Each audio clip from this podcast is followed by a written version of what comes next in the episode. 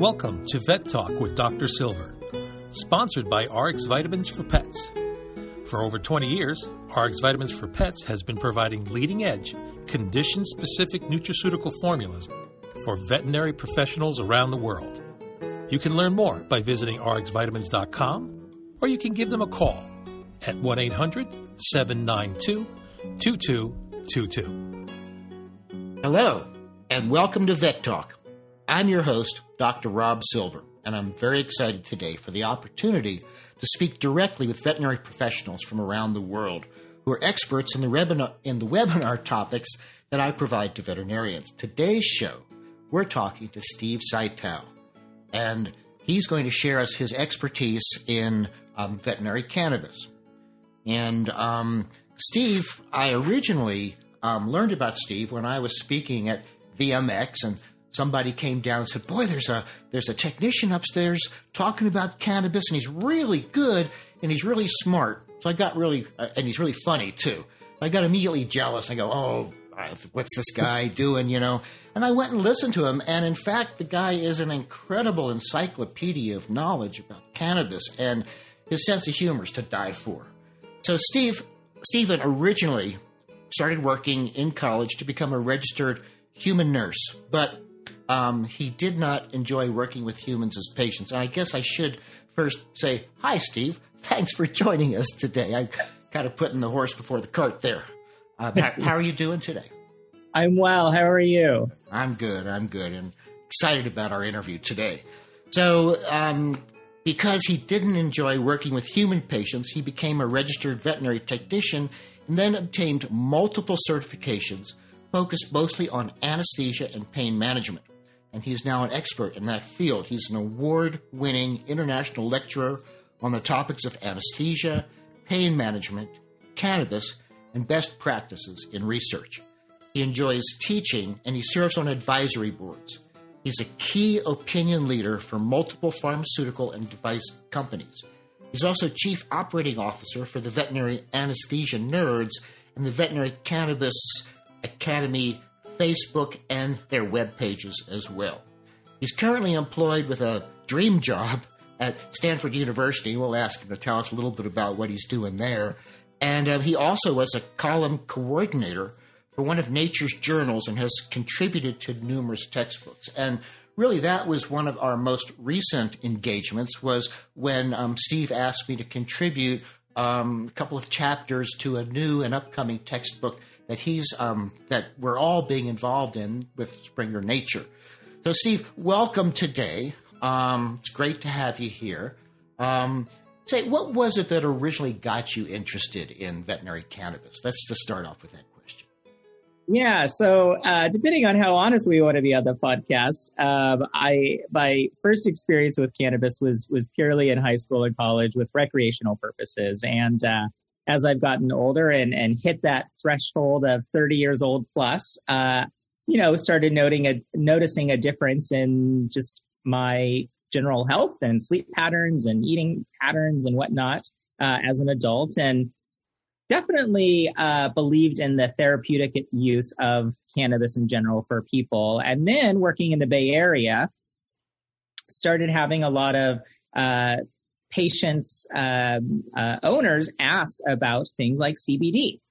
And uh, again, pulling from my my own personal experience, most of these cases were kind of palliative. Maybe they had different uh, types of cancers. Maybe they were just trying to keep them comfortable in their later stages of whatever disease process they're going with. Um, so I, I entertained the idea with these pet owners, and um, you know, said, "Hey, if your animal is going to be passing soon. Let's, yeah, let's keep them comfortable. Let's, let's try this. Um, and then just because I am kind of a, a, research nerd, I started looking for some of the, the papers out there on this stuff.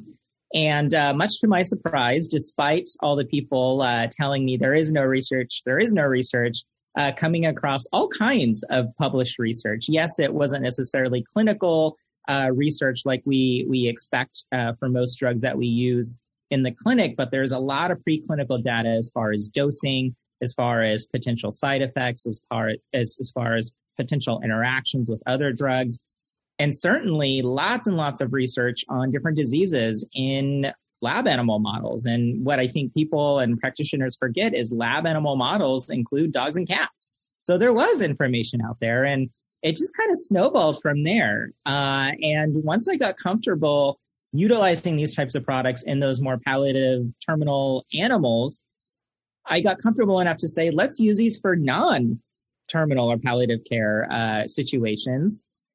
So my next bridge was osteoarthritis, right? That's that's really where we have a, most of the data right now is for osteoarthritis, and that definitely complements my specialization in in uh, pain management anesthesia. So it just all kind of uh, built upon itself and then snowballed, and um, then I just you know dove deep into the the research aspect of it and started uh, helping with some studies and writing some stuff, and then uh, definitely have to give credit to you. Uh, when I started speaking about it, you were always someone I always uh, went and listened to, and was like, "Wow, this guy is is kind of cutting edge, and I want to be like that." And uh, so I took a lot of my cues from you, to be honest.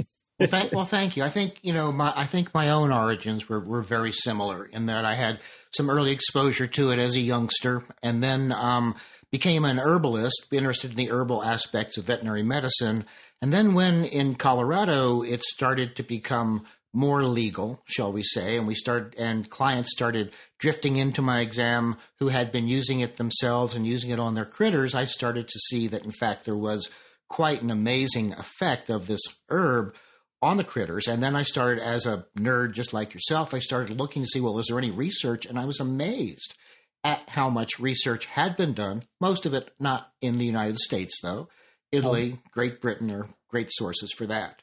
But um, yeah, so you've really taken that quite a ways.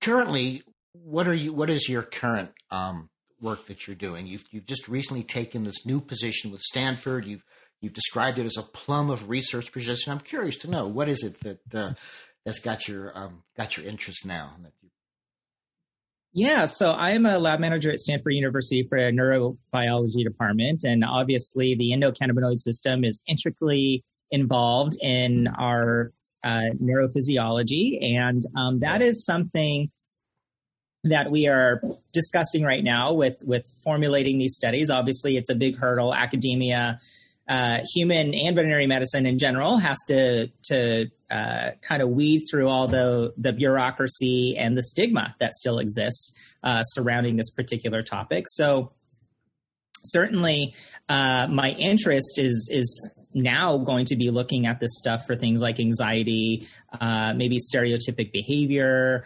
um, and certainly just other therapeutic benefits that we see with some of the, the lab animal species uh, that are very similar, if not the same, to what we see in our companion animal friends. Well, that's uh, that's quite a um, quite an honor for you to be working at such a prestigious institution, and I'm sure that the research that you're working on is going to really be um, very useful to us in times yeah. to come. Getting back to our conversation about what got us interested in each of us interested in veterinary cannabis, both of us, I think, have taken that ball and we've carried it quite a quite a quite a distance. Um, most recently, you and I were engaged in a mutual project of um, helping to provide content for a soon to be published veterinary textbook on veterinary cannabis being published by Springer Nature. And um, I was really honored that you chose me um, to um, provide some content for a few chapters. Would you like to tell us a little more about that textbook and what we know about when we might hopefully be able to see it um, available in, in general to veterinarians? Yeah, absolutely. So that textbook is called uh, Cannabis Therapy in Veterinary Medicine, and I was lucky enough to have you open and close the book. Actually, you're the you're you wrote the first chapter and the last chapter. Ah, um, bookends. Yeah, so that was cool, and that was a book really, I think, out of necessity. You know, you have a, a textbook out there uh, which is great. Um, but since your publication, which you're redoing, you know, there was a lot of stuff that had come out, and I wanted kind of a more comprehensive uh, text with individual chapters with specialists that have used cannabis uh, in patients. So we have a neurology chapter, we have an oncology chapter, we have the nutrition chapter, which you also helped write, uh, and we have a basic pharmacology chapter.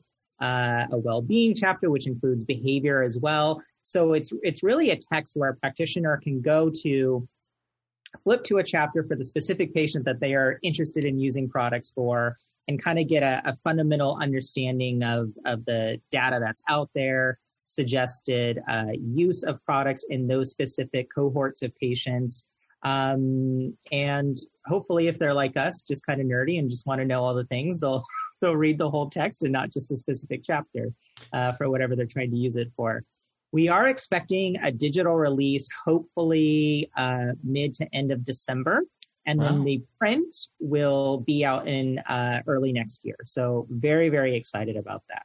It is exciting. And, and I'm really glad to hear about the digital edition because as rapidly as things are changing and as many new studies are being published on a regular basis every month, every year, um, you know, information's changing. You know, like for instance, admin, you know, how we administer it. You know, what are the be- what are the optimal ways of administering? What are the optimal blends in terms of you know um, phytochemical fingerprints and things like that? So that's that's good to know. And I have to say again that that Springer Nature would seek you out to edit a textbook like this. I think also speaks highly of your of your expertise and credentials in this area. You know. Thank you. You know what's what's funny about that? I was just telling my colleague that uh, I I was throwing a fit one day and I was I was telling her how tired I was of of helping with textbooks because they're a lot of work. It's a lot of work. It's oh a long mm-hmm. dragged out process. Um, and what's even more frustrating is oftentimes by the time it's published, it's two or three years uh, out of date, right? Uh, so mm-hmm. that's super frustrating.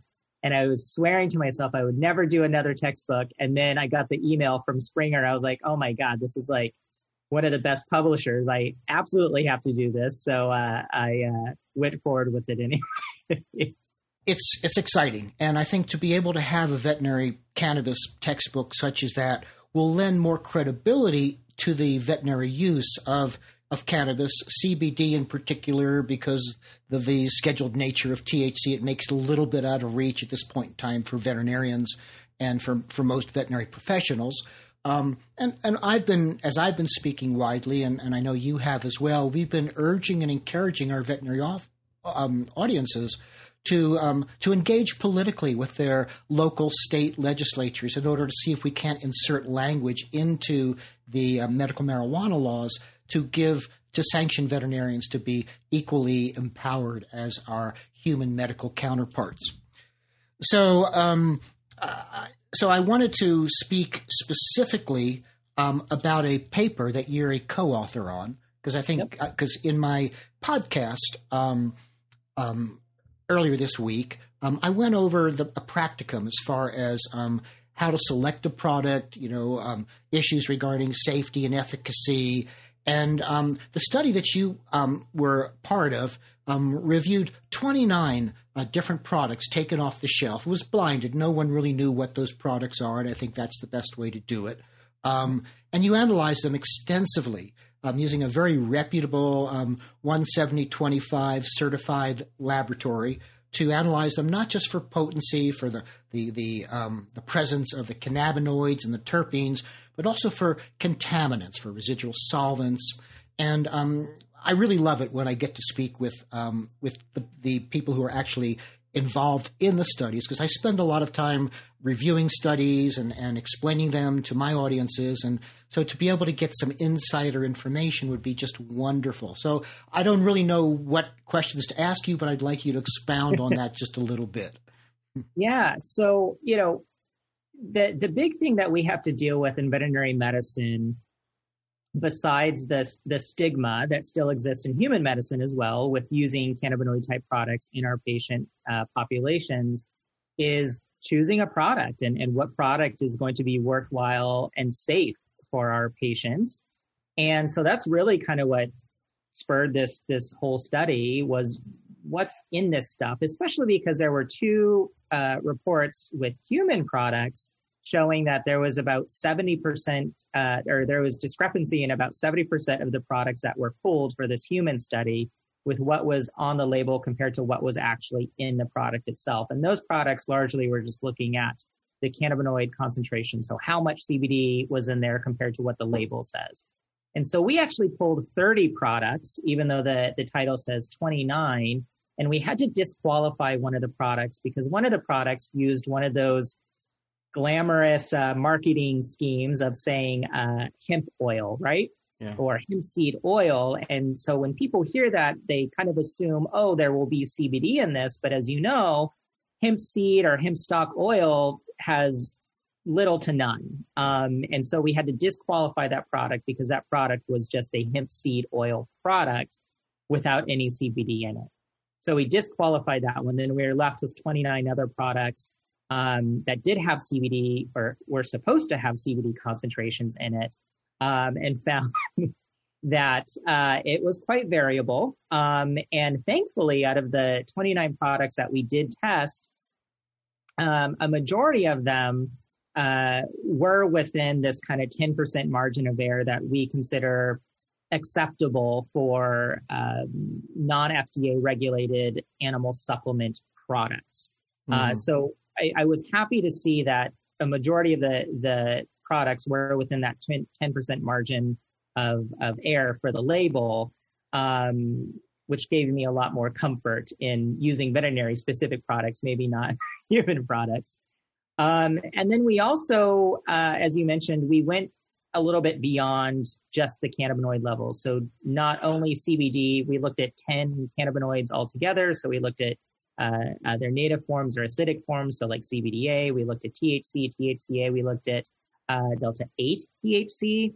Uh, we looked at CBG, we looked at CB, uh, CBDV, so we had 10 different cannabinoids that we looked at. And then we also looked at 20 different terpenes and kind of identified out some of the more common terpenes that we saw in their concentrations, which I think is really important for us as veterinary practitioners and pet owners to understand that these terpenes and the addition or the inclusion of these molecules with CBD only helps things, right? Um, it, it, can really add to the efficacy or the therapeutic effects that we would expect to get from a product. So we looked at that um, from multiple different products to, to see the concentrations, if there was anything exciting. And one thing that we did find um, was there were a couple of products that smelled very hempy. They, they smelled like that classic uh, flower, right? and you would think, oh, wow, this product, because of the way it smells, it smells familiar, it smells like cannabis, is going to have high levels of CBD or other cannabinoids in it, when in fact, it was just a really creative blend of terpenes with no cannabinoids in it whatsoever, uh, which was disappointing. Um, and I think what was more disappointing were those products were the same ones that were more expensive. So what we found was the more expensive the product, the less cannabinoids it had in it as well, which was just an interesting kind of trend that we, mm. we noticed. It's Kind of deceptive, really, on the part of the, yeah, the it's company. Totally deceptive. Yeah. yeah. Because you and I both know that the cannabinoids have almost no odor at all, that it's the terpenes. Yep. You know? Yep. You're listening to Vet Talk with Dr. Rob Silver, sponsored by RX Vitamins for Pets. I am Rob Silver, and I'm speaking today with Steve Cital, one of our um, one of our experts in veterinary cannabis. Thank you, Steve, for coming today. You also mentioned in the study that um, only 75% of the products actually linked their um, their lot code to the certificate of analysis. Could you explain why that is so important? Yeah, so I mean, I was actually pretty pleased with seventy five percent. Uh, we could do yeah. better, though. you know? Yeah, oh, I agree mm-hmm. especially compared to some of the human uh, products out there. So the certificate of analysis, as you might have discussed on your previous uh, podcasts, are really important for uh, owners and for veterinary professionals to assess uh, the the concentrations of the cannabinoids, the terpenes, and some contaminants uh, that could be in the products that we need for dosing these products appropriately, for choosing the right kind of product for the specific patient, and then obviously looking for the safety levels. Um, and and so kind of my rule of thumb is if a company, if you're you're looking at a specific product and a company is unwilling to give you a full certificate of analysis, I, I don't buy the product, or I tell the client like maybe you should look at a product that the company is willing to give a full certificate of analysis. And I think it's really important to, to note as well when we say a certificate, certificate of analysis, what that encompasses, at least for me or, or what I want to see. Um, a certificate of analysis is not only going to be just the cannabinoid or the CBD concentration on there, uh, and hopefully the terpene concentration, but hopefully we're going to have other things in there like residual solvents, right? To see how much of hexane or butane or whatever other uh, solvent they use to extract some of these compounds from the plant is left over in these products. Um, obviously, if the, the product smells like butane or something like that, I probably wouldn't use that either. um, but we should also have things in there like uh, pesticide and fungicide analysis. We should hopefully have in there um, uh, mycotoxin uh, testing as well, bacterial testing. And then one thing that we kind of uh, looked at in this particular study was the elemental analysis and looking at uh, four major um, contaminants. Uh, and so, like some of the some of the products in there in this particular study did have higher levels of arsenic, and a, a couple of them had higher levels of lead, which obviously isn't necessarily something that we want to give to anything, let alone one of our sick fur babies, right? Mm-hmm. Um, and I believe one of the products had so much lead in it, it fell outside of the federal USP for safe uh, um, levels to consume. Um, and then one of the products had uh, significant levels of arsenic, again, treading that line and even crossing that line of what is safe to consume per federal USP standards, which is just a comment on the, the USP uh, standards for the, the federal government, they are kind of on the high end. I, I my expectation is a lot lower than what the USP is. so uh, uh, it is mm-hmm. concerning, and it's it's it, it's concerning. We'd rather not see anything that's potentially Absolutely. toxic because um, some of those are, you know, some of those will um, um, will be absorbed by the tissues and, and, be retained, and so even small doses over a long period of time could wind up with having enough tissue accumulation to potentially be toxic. And and it's known that the cannabis plant is it does what we call phytoremediation, which means it pulls stuff out of the soil, which is one reason why it's so important to find an organically grown um, cultivar of, of hemp or of yeah. cannabis if you're looking at um, you know medical cannabis for humans. And um, and lead and arsenic are common contaminants. I've seen some C of A's that have cadmium in them as well, and cadmium is kind oh, of absolutely kind we of scary. You know? Yeah, yeah, yeah. In, in, in those regards. So, um, you know, one thing, one comment I'd like to make is that um, I think that it was an error to omit that thirtieth sample because the, the, the study really serves, I think, as a you know as an evidence based educational piece for veterinarians, you know, to, to look at the reality of the many many products there in the marketplace. And to see that reality that it was just a hemp seed oil that was you know amped up with some terpenes would be in itself quite illustrative of that particular uh, category of um, of consumer um, um,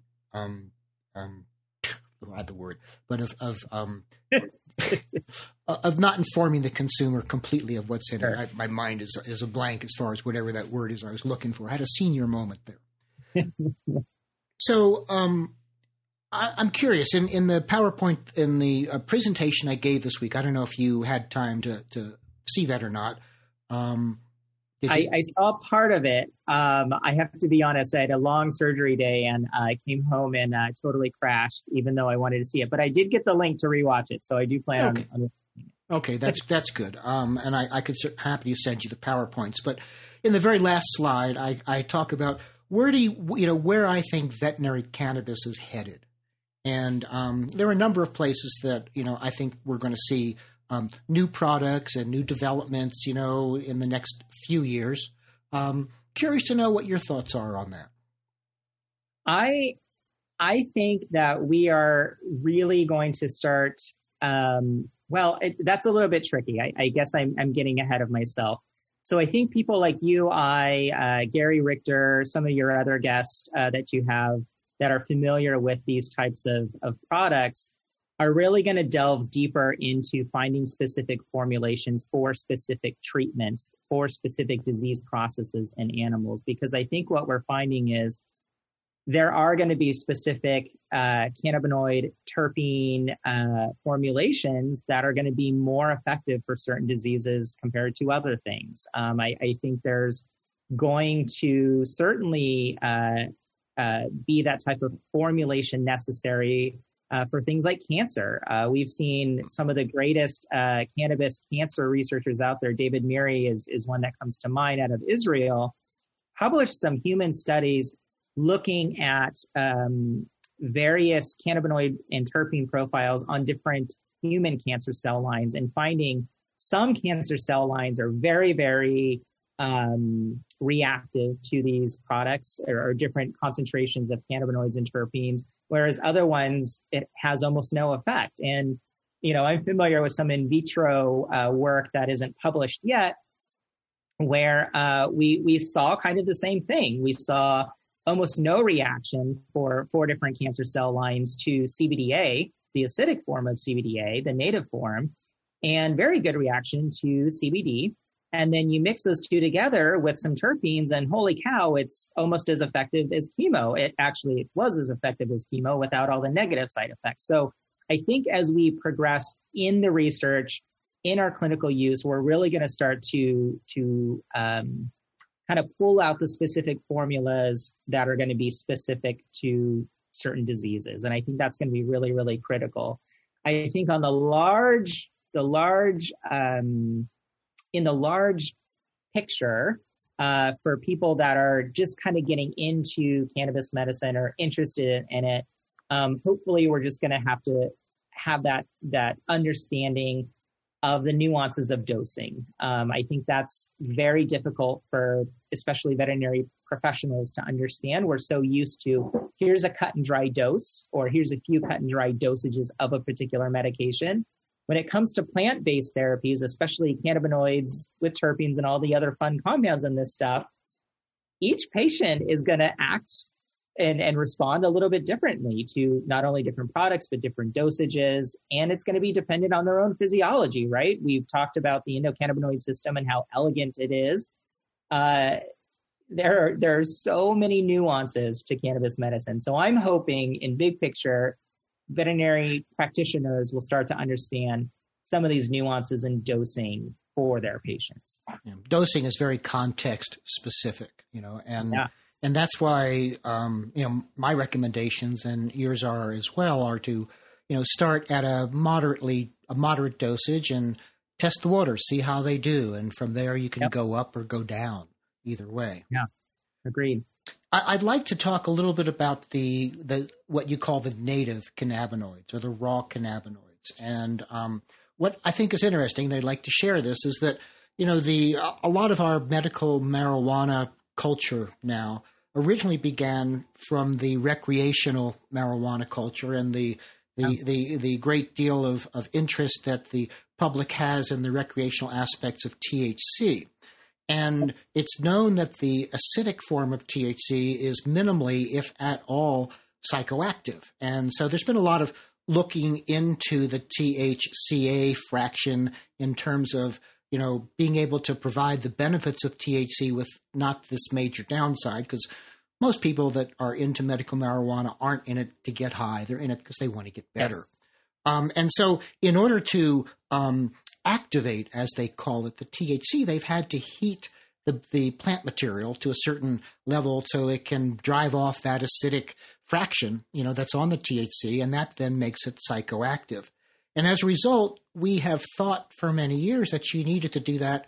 Well, just for the for the years that we've been looking at the CBD industry, that you needed to do that for CBD as well. So I find it um, really fascinating that that really when you get and and I'm an herbalist and and generally you know we believe that the whole plant extract, not modified by heat or other processes, usually has the best efficacy. And so I think that's really brilliant that we are now looking at that because in a way we we actually can the, the plant has dual usages. I mean, we've got the, the decarboxylated, the activated cannabinoids, and we've got the the uh, native cannabinoids, and they can be used together. They could be mixed together at ratios, as you're saying, to to specifically target, you know, the best, you know, uh, a patient for a specific condition or specific, you know, specific kind of um, presenting complaints. Yeah, I agree with you. I I am definitely a um, nature knows best uh, kind of guy, and uh, you know, we always try to mess with her and and change things up, and we always end up regretting it in the end. So I, I'm definitely right there with you with using a whole plant and using it in the most natural form as possible. Um, what's what's interesting about some of the the acidic forms and some of the other studies I've been involved in is is we found that these acidic forms are actually absorbed better compared to the decarboxylated forms. Right. Uh, which is really interesting, especially when we're talking about dosing. There's so much controversy about whether we should put this oil or put the drops under our tongue or hold in our, our, our cheek pouch or, uh, you know, apply it topically and, you know, not ingest it into our stomach when we found that, you know, actually these acidic forms get absorbed quite well in the stomach. Um, and, and it's significantly higher levels compared to the decarboxylated forms. Uh, and one of my other um, uh, favorite cannabis researchers, Ethan Russo, uh, I was at a conference with him and he said out loud, he said, there is nothing that these acidic forms can't do that these decarboxylated forms can do. So uh, to me, you know, again, like that gives a lot of validation for our, our, our ideas and using kind of the native plant cold pressed, colder extraction, not heating things up, not trying to uh, uh, change uh, what uh, the plant was originally giving to us. It's true. The, the, that carboxyl group, that acidic moiety, you know, on the molecule, um, makes it um, less totally lipophilic. You know, it gives it a little bit of you know of hydrophilicity, which allows it to be better better absorbed. And um, I also think that the um, the evidence is is really, I think, pretty incontrovertible that administering it with food is the way to go. Agreed. because and because what we're finding and the mechanism of action is that it oftentimes will bypass the it'll be absorbed more by lacteals than yep. by the um, portal circulation, therefore you know bypassing the massive first pass liver detoxification that we see of these cannabinoids and and promoting you know higher blood levels lo- longer. I mean the PK studies that we've seen three to five times higher, and this is consistent you know not just in dogs but in humans and in laboratory animals as well. So I've changed my recommendations from giving it on an empty stomach, sublingual, submucosal, to giving it with a small amount of food. In fact, for a dog, I think the ideal fatty food is canned cat food, you know, and and and giving it um, before a meal but not putting it in the meal because you know the animal may not eat the whole meal at that time. There may be another animal in the household like in my household that you know is opportunistic and gets to munch down the rest of it and you want to make sure they get the full dosage. So that's been my recommendation I'm actually really happy that you brought up the the lacteal absorption. Um, I'm see I'm starting to see companies now uh, really push uh, different carrier oils, whether it's MCT or LCT, and, and suggesting that LCT is bypassing this portal vein shunting and, and all this other stuff. And and I think you really hit the nail on the head with we are getting absorption in the stomach, especially with these acidic or these native forms as well. So I, am glad you brought that up because I think that is important, and it's just one of those other myths that uh, people have to kind of learn to just push through and, and understand uh, the science behind this stuff. I'm skeptical of the carrier oil um, issue. Um, I think that I, I, think there's enough different carrier oils out there, and we're still seeing decent efficacy. I think it really has to be with food and part of the digestive process to get that absorbed. You know, um, definitely. Um, so I, I, guess I'm. I have to take a break here. Excuse me. Um, you're listening to Vet Talk with Dr. Rob Silver, sponsored by RX Vitamins for Pets. I am Dr. Robert Silver, and I'm talking to Steve Cital about veterinary cannabis. And welcome to our show if you're just joining us. Um, so, Steve, you, are a busy guy. Um, you know, I, I, people say that to me. They don't see how I can get as much done as I do, and quite frankly, I'm not sure how I do it either. And uh, I'm sure you get those questions as well, as prolific as you are. But you know, what about what about Steve himself? What are your hobbies? What are your interests outside of our of your very busy life and our profession? You know. Well, when we're not in a pandemic, um, Yeah. I, I, you know, one of my favorite things to do is to go social dancing. Um, I, I love going out and partner dancing. Um, typically Latin style, so like salsa, mm-hmm. cumbias, that kind of thing. That is a huge hobby of mine. And then plants. Uh, and I, you know, it's it's so frustrating because I'm seeing a bunch of people. I'm 33. I'm seeing a bunch of people my age, uh, you know, put on their social media. Oh, I'm a plant dad. I'm a plant mom. You know, it's become this trendy thing. Uh, I like to think I've been doing that a lot longer than uh, this little recent trend. But I do love my plants. I rented a uh, uh, 28 foot RV and then a cargo van to move my plants cross country when I was moving cross country recently because I couldn't get rid of them. They're my babies. And uh, uh, so, yeah, definitely uh, indoor planting and outdoor planting of, of various species of plants. Um, let's see. I, now I, I saw you had a tree in your pri- your previous apartment, and you were able to transport that as well. I did. You know, that's like a seven hundred dollar tree now. That's one of the fiddle leaf uh, ferns or mm-hmm. fiddle leaf fig trees, and mm-hmm. then I mm-hmm. had um I had a couple of like conifers and um I had a, a weeping cherry tree which was really beautiful. So oh yeah, I had trees in my my place. I had thirty foot ceilings, so I was able to accommodate them. Um, uh, and then cooking. I love to cook, so those are oh. kind of my my points of meditation and, and hobby. What uh, style of cooking are are your favorites? I typically do Latin styles. Um, surprise, surprise. I am not Brazilian, but I love cooking Brazilian mm-hmm.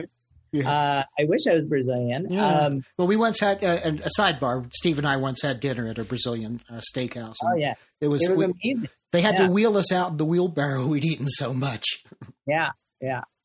It was a good time. So yeah, those are those are kind of my things, and uh, just hanging out with my dog. As as as social as I may appear on uh, media or on the interwebs or whatever, I actually am a a big homebody, and I like to be by myself and uh, just kind of veg out with a good book or crappy TV. Mm. well, it's it's it's an, it's it is good, I think, to get away from the madding crowd and have some some me time, some quiet time. It, it helps a lot. Steve, before we conclude today, you know, is there anything that you feel, you know, a need to express to our audience? Because um, I know you've just got um, a bunch of gems of wisdom um, that are very actionable.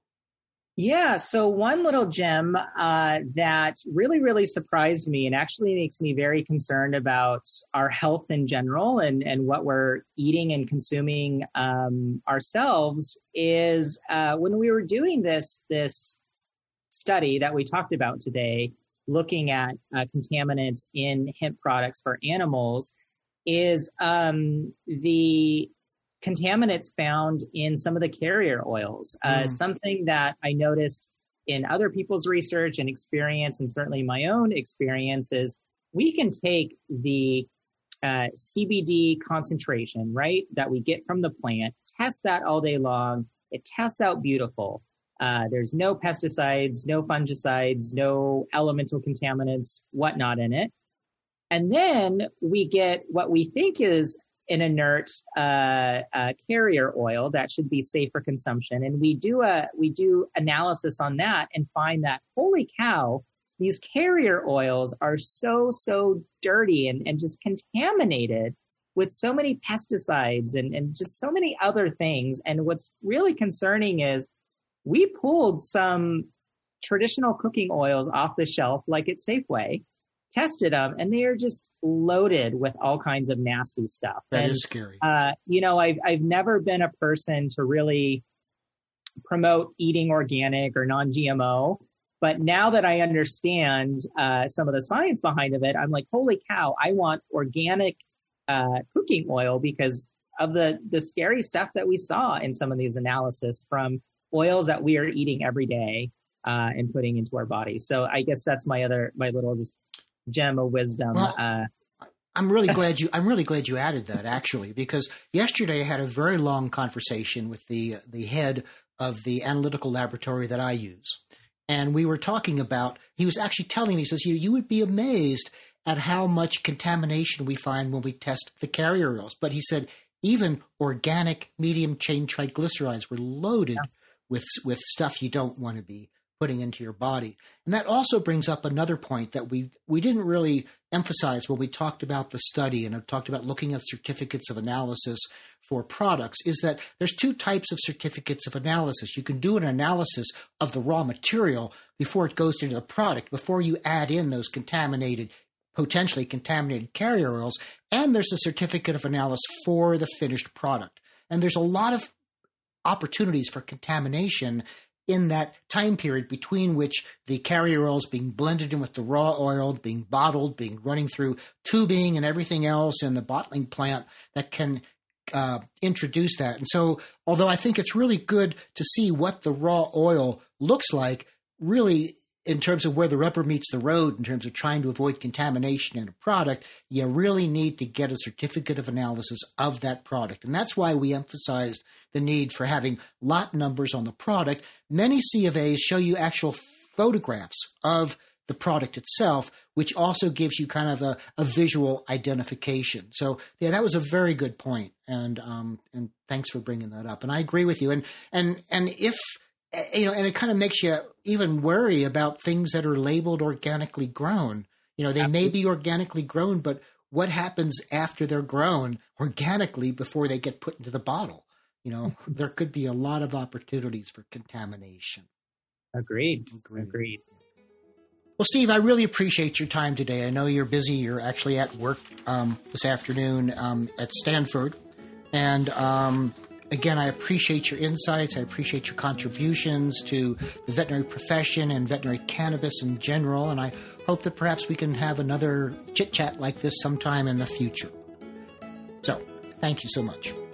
Thank you so much for having me. Our pleasure.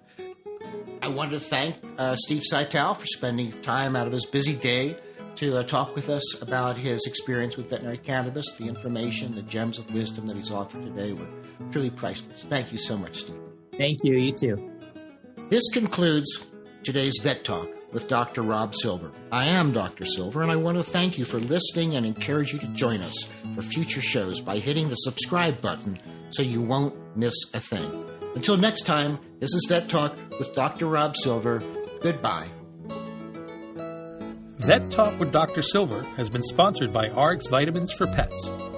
You can learn more by visiting rxvitamins.com or give them a call at 1 800 792 2222.